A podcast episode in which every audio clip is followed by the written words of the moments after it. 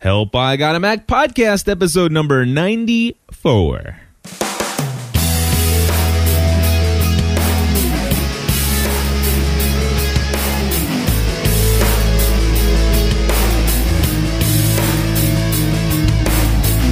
Hello, everybody, and welcome back to another episode of Help I Got a Mac. My name is Cliff Ravenscraft. And I am Chris Biting.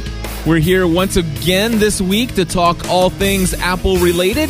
That may be your MacBook, it may be your iMac, your Mac Mini, your non existent, no longer, I sold it to somebody else, Apple TV, um, the iPhone, and I don't know, anything else that we can come up with. Somewhat technology related, but still tie it into the show. Yeah, the the Apple TV turned into my uh, DSi. So I understand that a certain friend of mine has jailbroken their phone, non went back to non-jailbroken, jailbroken, non-jailbroken, and s- went back to jailbreaking again. Well, what what I do, and, and your friend is me. Uh, I'll say it. I don't care. I, I'm a proud jailbreaker. Yeah. Um, w- what I do though is I update the so- the system software as soon as it comes out because it fixes bugs and things like that. And they obviously don't have jailbreak break solutions ready for that yet. Now, if I wait a few days, I can get the uh, jailbroken version and, and just make a new. Because what happens when you jailbreak it? You Apple makes available the software to download, mm-hmm. and what you do is you down you find the link, uh, you download the software, and then you use a tool to modify that download in such a way that you use that one to restore your phone with. And um, all all I really need to do is wait for the new tools to come out, and then you know download the iPhone update, patch it, and then restore it onto the phone. I'd be good to go. But we've talked But- about this before, and the main drawback is customizing everything with your jailbroken settings. And every time this happens, you have to reconfigure everything. Yeah, there's a there's a, a new app though. Well, it's not new, but it, the, the update uh, includes this feature now. It's called Rock Your iPhone, Yeah. and it's kind of hard to put on your phone. But once you do, it creates a profile and it stores all your settings, all the the jailbroken apps you've downloaded. Every it kind of keeps track of all that stuff, and then when you when you load, let's say you have to re-jailbreak your phone, you load the app back on, you hit like a restore button, and it downloads all those packages you've downloaded, configures them all the way you had it, and you're good to go.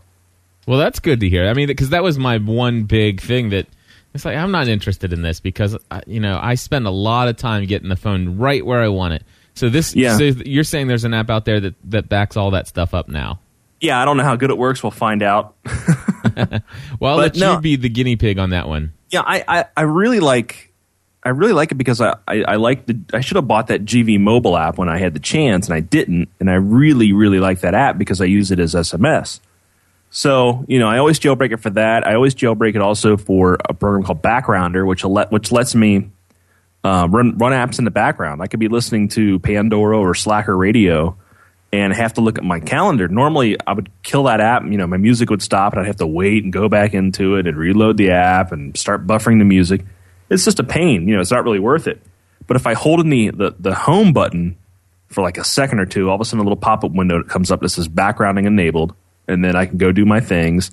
I hit that Slacker button, it fires right back up. Doesn't even load it because it's already running loads it right back up, and then it turns off the background process. So if I close it again, like if I just hit the home button, it'll just close and, and shut down. So I got that, and then I also I just put a link um, in our chat room here of what my lock screen looks like when I turn on my when I hit the power button on my phone. You know how you normally get, like your battery icon or your wallpaper and it has slide unlock. Yep. Now I've got a calendar. I've got uh, time. The time looks different. I've got weather. Um, if I've got any events happening, those are listed. If I have any SMS messages I haven't read yet, those are there. Emails, all that kind of stuff. And to me, I think that's that's valuable. I think that's that's very useful. So I'm I'm I just you know for me that's something that is probably the most appealing. That and Google Voice, uh, those are the two most um, appealing things about jailbreaking your phone. But I just I'm just holding out. Hopefully Apple will release that, or I may just go you know Google Android one day. Well, that's the thing. If if they release a, the GV app proper and they also do something cool with that lock screen, then I'll have no reason really. I mean, the backgrounding stuff's cool, but it's it's not the only reason I jailbreak. Right. Hey, I, we normally start the, the week off with the news, but I'd like to jump in and uh, go to some feedback if you don't mind. And I'm really excited because Brad called in this week and he actually has a Mac question. Sure. We haven't had a Mac question for a long time. People sometimes people say, "What is this? This week in iPhone?" And it's like, no, no, no, no. But uh, yeah, iPhone hey, is a Mac. It is a Mac. It is absolutely. It's Apple brand product. But uh, this one is a hardcore uh, Mac question, and uh, let's see if Chris can answer this one. Take it away, Do Brad. It. Hey, Cliff. Hey, Chris. This is Alaska Brad calling in for help. I got a Mac. Guys, I am going to be replacing my internal hard drive on my black MacBook. I have a 120 gigabyte hard drive in it at this moment uh, with 10 gigabytes of usable space, which makes the computer sluggish trying to find that 10 gigs to write to. I'm upgrading to a 320 gigabyte hard drive and uh, surfing the forums and uh, the how to. Uh, it looks like it's going to be a pretty easy job installing the hard drive. My question is: is do I install my old disk and reformat, or do I go from Time Machine, or do I use a super duper backup? Uh, I mean, there's a ton of ways to get my information back. But what is the easiest? I'd really love to just start fresh and then drag my pertinent files, uh, my documents, my iTunes library over, but I don't know exactly the way to go about doing it. Help, I got a hard drive. Thanks, guys. All right, so there you go. Chris, what's the easiest way, the best way do you think to take all the content of your drive – back it up, and then restore it to a new one. Okay, there's there's two schools of thought here, and he, he actually said something about both of them. If you just want to make an exact copy of your hard drive the way it is, all your applications, all the stuff you've ever done, all your settings, this, that, and the other, what I recommend using is Super Duper. Now he'll have to have a way to have that new hard drive or the old one if he takes it out connected to the computer at the same time. Um, or if he has another Mac. You know, so he's got to find a way to have both those drives mounted in OS 10.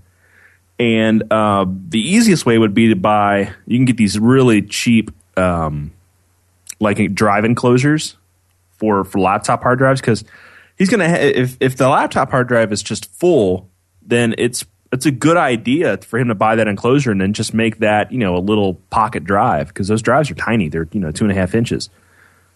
Um, so I'd, I would buy that enclosure, uh, put your um, old hard drive in it, and then what I would do is boot off of your OS 10 disk, okay, and then use disk utility or to uh, to clone the drive. You can do that. That that's an easy way. The other way to do it is if you just want to move all the movies and, and iTunes and all that kind of stuff that you did.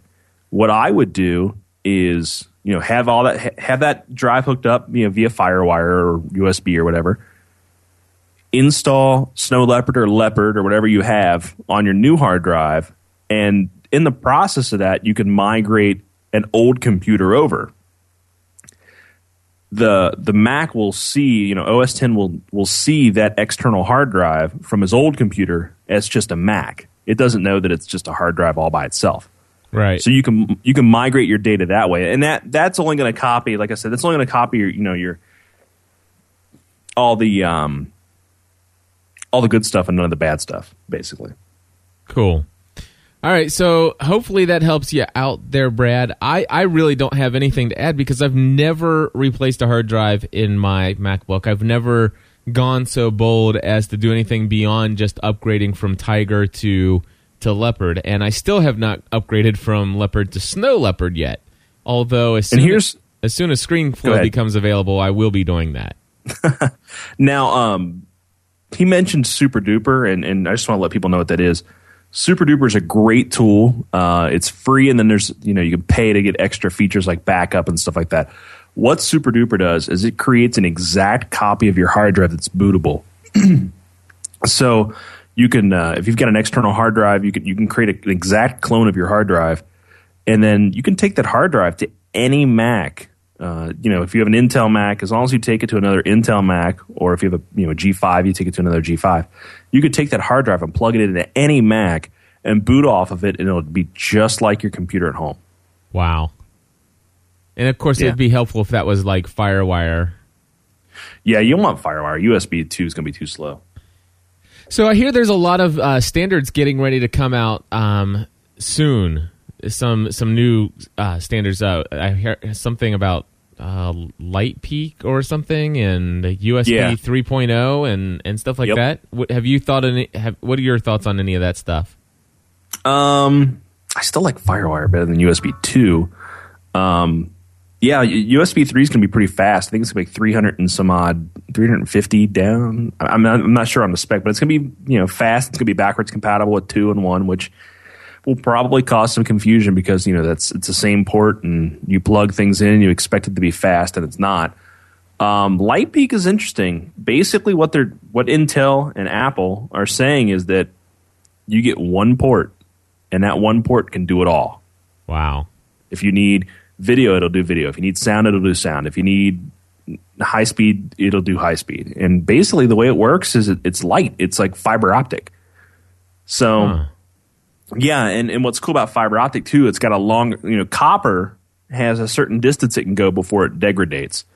And light obviously doesn't really degrade that, you know, it takes a while. Sure. So your distance is a lot better. So the thought would be you could put, in theory, this really super powerful computer somewhere in your house, run light peak cables throughout your house, and that, you know, those would be like terminals and stuff that you could plug into. Kind of like Cat 5, but hold, you know, pu- pu- pushing way more data Yeah. gigs and gigs and gigs of data. That that's interesting. I'm looking Yeah. forward to the day when something like that gets incorporated. And that way, you know, you have one one cable to rule them all. We're living in the future, Cliff. That's exactly right. All right, so uh, we have one more au- piece of audio feedback, and this is, I believe, a, iPhone app um, review of the week. I think Chris K is going to try to do this on a consistent basis, so we'll see how things go. And here's a great first uh, first entry for an app of the week. Hey guys, this is Chris K with an app review for Help I Got a Mac. The app I'm reviewing today is called Sportacular. It's a free app, and if you're a sports fan, you would really like this app. It lets you select your favorite teams, and then from the favorite teams, you can get push notifications on score updates for the game. Like you can get, you can have it let you know when the game starts, what the final score in the game ends. You can you can get it to send you the fin- the score in between periods, or when the, or for score changes. So every time the score change, it will send you a push notification, letting you know what the new score is. I tested this out Monday night with the Monday Night Football game, and there's a there's a play by play feature on this that'll tell you the results of each play. It runs about two plays behind real time, but I figure that if you're somewhere without a TV, you're not going. That's not going to be an issue for you, and you get to keep keep updated with what's going on in the game. Uh, one of the really cool features about this app is is it lets you um, pick who you think is going to win the game, and it keeps track of how you've done on, on your picks. And then the other thing you can do after you make a pick, it'll show you like what the what other users have have picked on that game too. So it's broken down in percentages, and then you can view a map of the country, see see who picked what game, the winner of what game by region. Like for example, this um for the Bengals game this week, it's pr- pretty much city throughout the country. It's like 80 percent to twenty percent people think the Bengals are going to win the game. It's it's a real good app.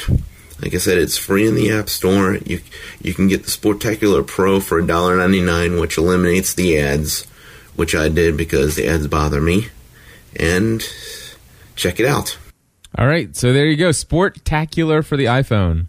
Yeah, that's pretty cool because there's definitely times uh, when you're not around a TV or radio, and it takes time to kind of you know go to ESPN and on your on your Safari or whatever and, and look for the score. If this just gets push notifications for the teams and things you care about, that's fast looking, so your wife don't see you.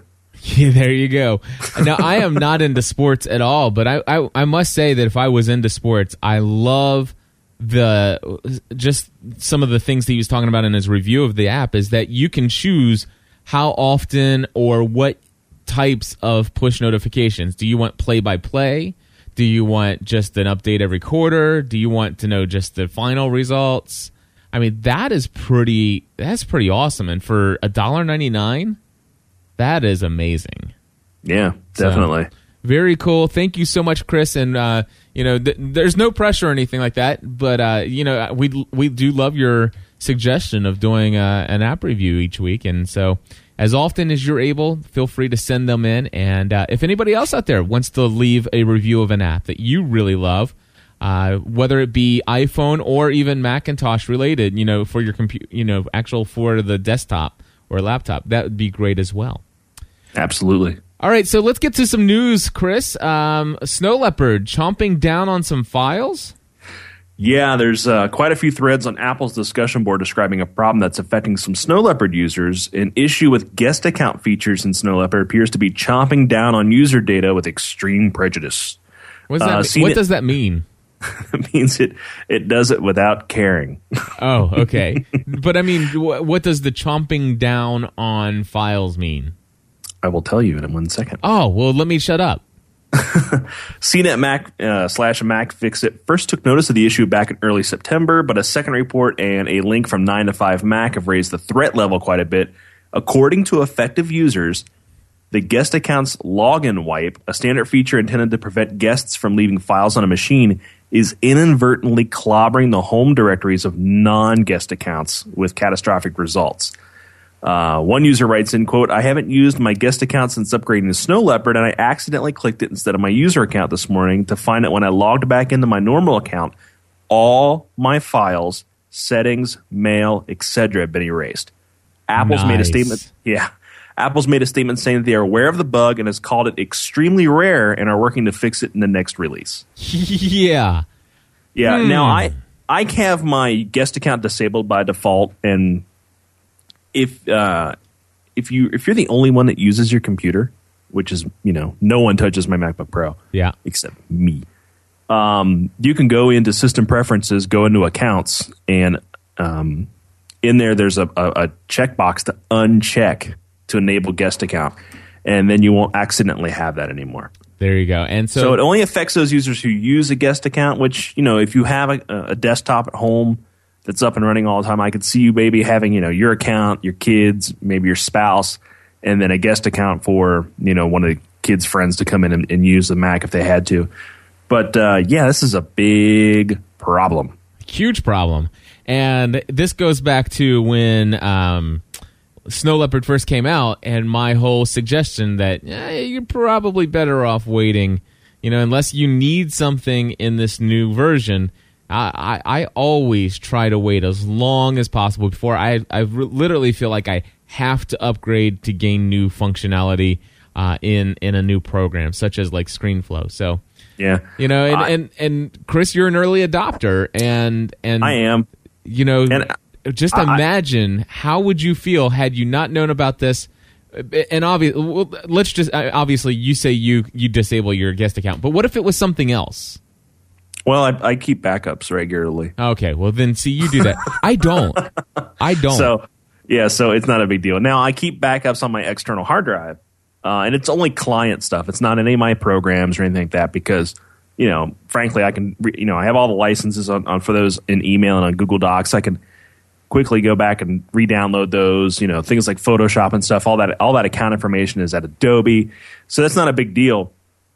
But uh, yeah, I could see if I didn't back up, man, it would be detrimental. yeah, see, I back up all my documents, but I don't back up my programs Yeah, see, for me, and programs are- settings. a huge deal. Settings aren't a huge deal either, and my mail is all stored on the server on on the cloud. Yeah. Um, you know, I I've thought about maybe getting something like Carbonite or Mozy or something. You know, where you pay like the once a year fee, and then you know you can you can back your stuff up to the cloud. That could because you're really your data is not backed up unless it's in three places.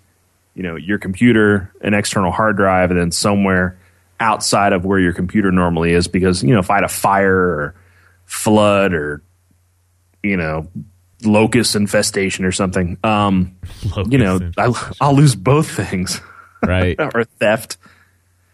So yeah, it it's just another reason why people should back up their stuff, especially crit, you know critical things like photos. You know, use a use a service like Flickr to to sync your photos um, from your computer to to there. Um, so Yep. yep. back up back up your music. Uh, both i uh, iPhoto, if you use that, and uh, iTunes offer built-in backup that you can back up to DVDs or external hard drives. So it's a good idea to do that, Exactly. especially with hard drives being so cheap now. I mean, I think they're giving them away in Wheaties now. Are they really? it seems like it. All right, so there's a small but, but potentially important update that has just uh, shown up in the software update. You want to tell us about this? Yeah, it, the the incredibly uh, named Performance Update 1.0 addresses intermittent hard drive related stalls reported by a small number of customers. It may not show up for you unless you have one of the following Macs. And I'm going to read this list real quick, and it does affect me. Uh, MacBook Air that was released in mid 2009, MacBook Pro 17 inch released in 2009, uh, MacBook Pro 13 inch mid 2009, which is mine, MacBook Pro 15 inch 2009, uh, MacBook Pro uh, 2.53 mid 2009, iMac 20 inch uh, mid 2009, MacBook Pro 17 inch early 2009. So basically, any of the uh, MacBook Pros, MacBook, um, iMacs that were released early and mid this year, uh, run your software updates if you've got one of those, and uh, the performance update may show up. So Nice. And updated your earliest convenience. I haven't, I haven't, I haven't updated it yet. Um, I saw it come in, but uh, I just it, it was getting close to showtime, so I didn't want to risk it. Right, and somebody was just had just called in like a two weeks ago or something like that with some things they were concerned about their hard drive. You know, wasn't uh, you know responding like it should or used to or something. So I don't know. Rel- It was and- and- was it Kylie? And didn't she I think say? so. And she said she had a relatively new system. So Yeah, so run it, run your software update. yep, see if that helps. Yep. Alrighty, uh, Apple adding FM radio to the iPhone Touch or iPod Touch or the iPhone? Question mark. Yeah, just like the fifth generation iPod Nano that was introduced last month, Apple may, may be adding the capability to tune into FM radio stations in the iPhone and iPod Touch. Um, a report in 9 to 5 Mac was claiming this. And um, as some of you some of you may remember, the Wi-Fi and Bluetooth chips that are in the iPhone 3GS and the second and third gen iPod Touch models already have the capability to support FM radio tuning. So a lot of people already have this built in. It's, it's just up to Apple to release software to enable it. Now they have in the past not done stuff like that, so it'll be a surprise if they do. At least to me, Do you want FM on your iPhone? No. Neither do I. I, I, now, now the Zune HD, which is made by Microsoft, uh, which I, I actually find kind of compelling. I think it's really cool looking. It's got a neat, beautiful display on it. They uh, they allow people to use HD radio, which generally you know has really really good sound quality. Um, a lot of times it's commercial free or, or very very limited. It's more like satellite radio than you know your traditional FM. There's generally no disc jockeys or anything. It's it's just music, and sometimes it's it's eclectic mixes. You know, like if you have a rock station in town, it's going to be uh, their HD station be all alternative rock or or indie rock, you know, stuff they wouldn't normally play. So uh, the Zune doing not FM radio but HD radio to me sounds more compelling than than getting FM radio on my iPod or iPod Touch or iPhone. Right. Yeah, the the thing for me, I, I think FM, would, you know, having an FM tuner on the iPhone would be interesting if and only if they had the ability to record it. Yeah, But Yeah. e- but even then, I could care less. exactly. I'm not a, you know if it, as far as FM goes. I only listen to FM when I'm listening because the our, our football games here in Cincinnati are broadcast on FM. uh, which is kind of nice. So uh, that's the only time I really listen to an FM station, or I listen to NPR in the car um, if I don't have any podcasts or audiobooks to listen to. But really, if I want to listen to like fresh air or or anything like that, um, I can use the uh, NPR app on the iPhone and listen to them too. So, Gotcha. I, yeah, I very rarely use FM radio. All right, and then what about the Disney stores? What does Apple have to do with that? Well, Steve's the largest shareholder of Disney. Uh, when when they bought Pixar, Steve became the biggest shareholder at Disney. Steve So, or yeah. Apple? Steve. Steve himself. Steve himself. himself. Wow. Yes. Steve himself, largest shareholder in Disney. Is that cool? That's messed up. yeah. Well, you know, Could you imagine going down to Orlando and, and all of a sudden it's called Steve World? you're personally bankrolling Pixar. I mean, You know. anyway, uh, New York Times has reported about a new project that uh, Steve's taken on. He's now helping Disney stores, the stores in the mall, uh, with their retail business. Uh, they, you know, they're, they're going to use things like Easy Pay and stuff like that. They've also borrowed another page from Jobs Playbook. They've apparently created a prototype store, uh, just like Apple does with the retail store, and I'll talk more about that in a second. Uh, not only to test out what the, the store might look like, but to give a charge to executives and investors who get a tour. Um, when I worked for Apple, um, I was a Mac genius, and we went out to California for training for a few weeks, and we trained in a building called Bandley Eight and it was on Bandley Road, and it was building number eight. So, because Apple's campus just isn't at one infinite loop, they they have campuses all over Cupertino, like little tiny campuses. You know, a couple buildings here, a couple buildings there. The iPod groups across the street um, from one infinite loop um, on uh, North De Anza Boulevard. You know, things like that. And uh, in Bandley Eight, they had an actual full size version of the Apple Store in this building. You know, the outside facades, the windows. Now we couldn't get in because it was blocked, but uh, the word is, and we didn't see Steve at the time, but the word is that for a while, uh, Steve would be there once a week, walking through the store. They block everything off because him and uh, Ron Johnson, who's VP of retail, and a couple key people were working on new layouts and things like that, and trying things out in the Apple Store that's built into this building. So it's pretty cool that they do that, and uh, it's pretty cool that they're doing that with Disney too. Yeah. Well, I hope they. I hope he doesn't screw up the Disney store like like I care, but like he's done with the recent iteration of the Apple Store, which I despise, by the way. Yeah, I mean, I, I really like the original Apple Store, the original design with a nice, big, beautiful theater in the back, and um, you know, the nice shelving. And I, I see now why they're why they're doing it. it. You know, it does feel like a bigger store now, Yep. and there's a lot of product for people to play with. Which Yeah. really, when you when you think about it, it's all about moving product. Uh, the original Apple stores were all about an experience. You know, an area where you want to feel like you can hang out. And really, they've kind of taken that away at the Apple Store. Which, for me, being an old timer who used to work at the Apple Store, uh, you know, six years ago, um, kind of sad. Yeah, and I mean, uh, and also it doesn't make sense to have shelves of software when most software is going to be downloaded these days. But still, I must say that it, we, we talked about it in the past, but it, it, it does. You know, even the even the peripherals, you know, back in the little corner and with all stuffed back there. It's like, excuse me, can you get out of my way, please? You yeah, I know, it's experienced like- that the other day. The, the the headphone area and iPod case area in particular gets really crowded. Yeah, it, it it's like one little tiny section, and it's like, oh man.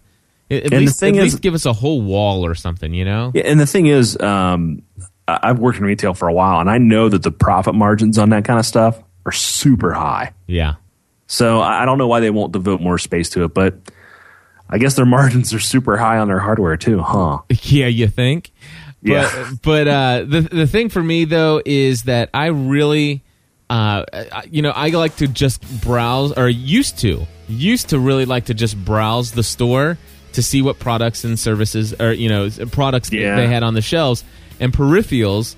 And, and and cables and connectors and you know little software doohickey, doohickeys and all this other stuff and I go in there now and it's just a bunch of computers. Like, well, I already know about Mac OS, and I Yeah, really, they've kind of taken that away, haven't they? yeah, it's like now I don't, I don't, you know, we can go to the Kenwood Mall and there's very little to no compulsion for me to go and check out the Apple Store. Mm-hmm. That's why you got to go to Micro Center. That's right. There you go. It's like the Walmart of computer stores, man. I can get lost in that place. Or Best Buy. Best Buy is still good for for perusing.